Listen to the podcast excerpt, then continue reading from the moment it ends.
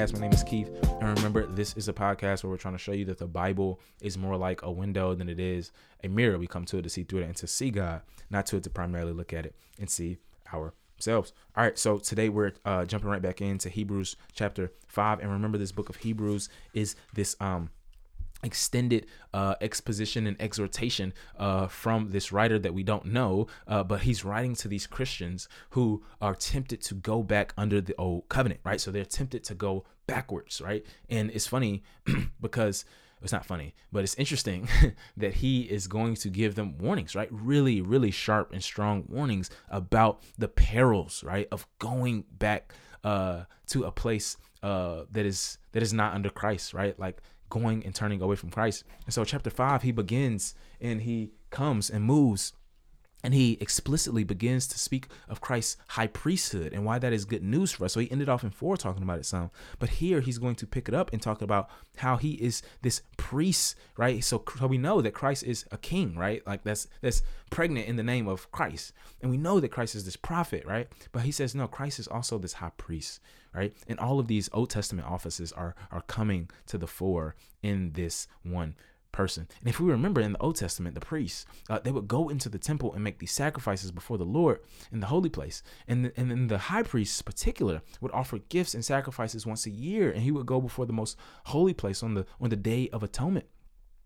And when we get here, the writer of this this text is saying uh, his priesthood is analogous. Jesus's priesthood is analogous to Aaron's priesthood, right? Uh, if you remember in the Old Testament, uh, to be a priest, you had to come from Aaron, right? That was that was it was just that was it. You just couldn't sign up, right? You just couldn't pull up, raise your hand, like I want to be a priest. No, no, you had to come from the line of Aaron.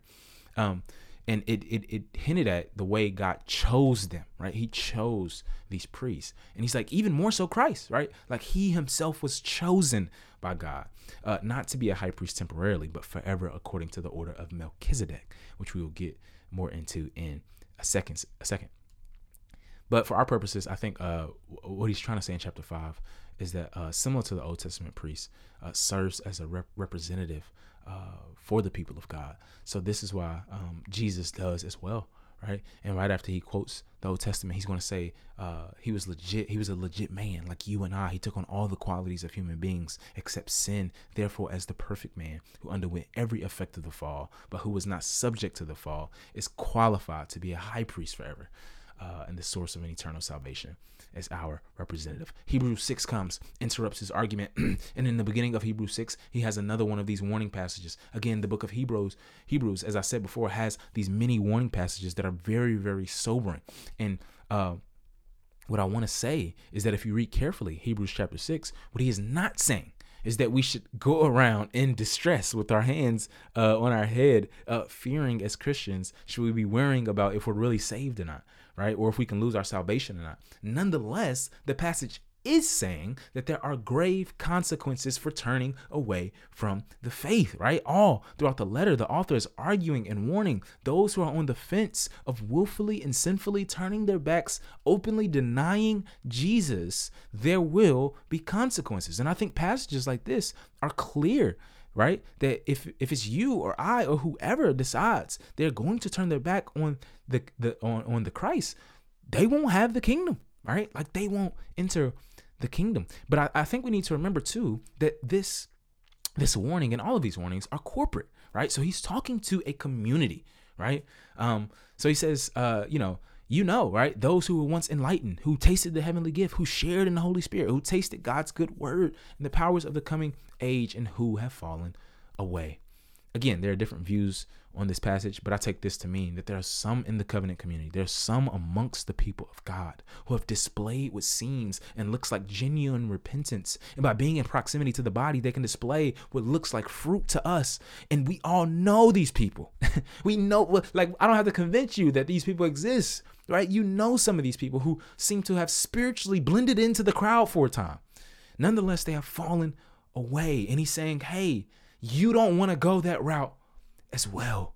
You don't want to go that route, right? And this whole letter is an attempt to keep you from going there. Why would you spurn and turn down the greatest gift God has given to humanity?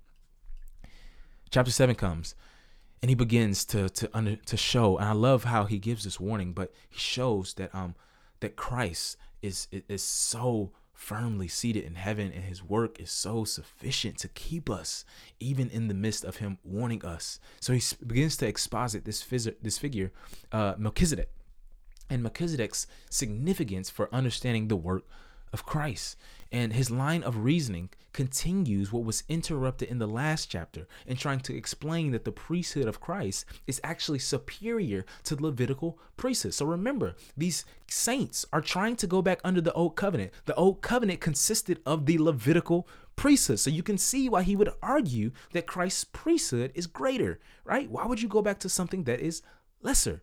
Right? So he says, no, no, Christ is a priest in the order of Melchizedek. Now it's funny because Melchizedek is this very um, interesting and mysterious kind of character in the Old Testament. He only shows up two times: Genesis 14, Psalm 110. Right in Genesis, his his uh, short narrative intersects with the Abrahamic narrative, right? And the first thing I think we must realize about this guy is that uh, his name uh, means my king is righteous, right? So you see the, the themes of righteousness and kingship showing up there. But another thing that's interesting is that uh, in the book of Genesis, he doesn't have a birth narrative, right? Or a death narrative. Now it's funny because in in this book, it's odd in this book of origins, literally the book of Genesis means origins, that this priest king doesn't have an origin story, right? We're told of Adam's Adam's uh, origin. We've told of, of, of Noah's origin. We've told of Abraham's origin, right? But we're not told of his. Second, though, in Genesis 3, God cursed human beings with death, right? As a result of sin that entered the world. And so we aren't told of his death in the story either, which is another interesting thing. And we're told of Adam's death and Noah's death and Abraham's death, right? Um, so so he's setting up the argument so beautifully. Um, nonetheless, we are told that he was a priest of God Most High, right? He was a king of a territory called Shalem or Salem, right? Which, according to Jewish tradition, was an ancient name for Jerusalem. And the text will say here that he actually blessed Abraham. And, um, you know, as a priest, that was one of the roles of the priest. You bless God's people. And it's funny because, in addition to that, he, he will say that his priesthood predated that of the Levitical priesthood. So, in other words, Melchizedek shows up in the Bible before the Levites actually show up in the Bible. So, in other words, what the writer is saying, he's trying to point out in the same way that Melchizedek was patterned, uh, uh, he, he's trying to point out in the same way that, that Melchizedek was patterned after the Son of God, right? Rather than the other way around, right? He is both a priest and a king. His origin story neither starts uh, or ends because he is eternal, talking about Jesus. He has been raised from the grave and lives forever. He is crucified and resurrected, and he is exalted in Jerusalem, just like King Melchizedek was in Jerusalem. And uh, he remains a priest forever, right? And he blesses Abraham, meaning that uh, the, the, the Melchizedekian priesthood blesses the Levitical priesthood. And so he does all this kind of extensive and complicated arguing to show that, in fact, the whole old covenant is patterned after the new, right? Like it's, it's, it's, and it's weird because it comes after. But, but what he's saying is, is that God's blueprint was in heaven and was foreshadowed all throughout the Old Testament. And the Old Testament uh, realization of this uh, is only uh, pointing forward to the end time uh, realization of it. And in Hebrews 8, he gets to this. He says, The main point of what is being said is this. I'm, I'm going to just sum up everything I just told you. We have this kind of high priest who sat down at the right hand of the throne of the majesty in the heavens, a minister of the sanctuary and the true tabernacle that was set up by the Lord and not by man. So notice there's a true tabernacle in heaven. For every high priest is appointed to offer gifts and sacrifices. Therefore, it was necessary for this priest also to have something to offer. Now, if he were on earth, he wouldn't be a priest. This is talking about Jesus now. So, in other words, Jesus' priesthood was in heaven. It's not on earth, right? Um, since there are those offering the gifts prescribed by the law. So, in other words, he's saying the reason Jesus is not a priest on earth, but a priest in heaven is because God didn't want to abandon the law. So God, so God never abandoned the Torah. He would break the Torah because in order to be a priest on earth, you have to be a Levite. Jesus is not a Levite. These, all of this stuff serve as a copy and a shadow of the heavenly things. As Moses was warned when he was about to complete the tabernacle. For God said, Be careful that you make everything according to the pattern that was shown to you on the mountain. In other words, he says, The whole reason I went through that is because Jesus is uh, the one at the right hand of the Father. Right? Jesus, according to Psalm 110, is the one at the right hand of the Father. He's like the whole priesthood, the whole temple, the whole tabernacle was made and created after and patterned after heaven itself. That's why he's like, fam, when my man Moses was going to the top of the mountain, right, which symbolizes the heavenly places in the Old Testament to chop it up with Yahweh, he was caught up in this divine assembly, the presence of God. And it was where he saw the heavenly blueprint and came and made the earthly blueprint based on the heavenly blueprint, right? This physical representation on earth. In that place, that he was going to see. This place, he's saying, is where Christ does his work, right? And he says, fam, this is the new covenant, right? Like all of this coming to fruition was promised in the old covenant. So why would you go back to the old covenant, right? He says this is on better promises, right? Remember the old covenant law that was given was written on stones. Now the law is written on hearts. He says in the new covenant, God enables what he expects from his people. He expects obedience and enables it by the power of the Holy Spirit that lives inside of us, right? He now allows us to yearn and desire to keep his will and enables us to do it as well, right?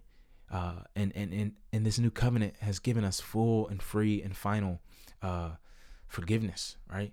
Um, because of the work of Jesus, there's no need to continue to return to a temple to offer sacrifices with the priests uh, when you make a mistake. Christ took care of it once for all. And I think the implications for us, after all of that, is to try and choose listen to, to try and choose anything over jesus to try and go back to what we once were is to have a fundamental misunderstanding of the character and nature of jesus and his ongoing ministry in the presence of god for you right now. And as a christian trying to go back and live under the old covenant is like me telling my beautiful wife jasmine pinkney i want to marry her shadow what he's saying here is that the old covenant was a shadow of what was to come, and now the actual substance or reality is actually here now. Why would you turn down the real thing for something that isn't? Let's pray. God, we ask that we would not turn down the real thing today. God, I pray that you would give us the grace to live in such a way to where we uh, consider Jesus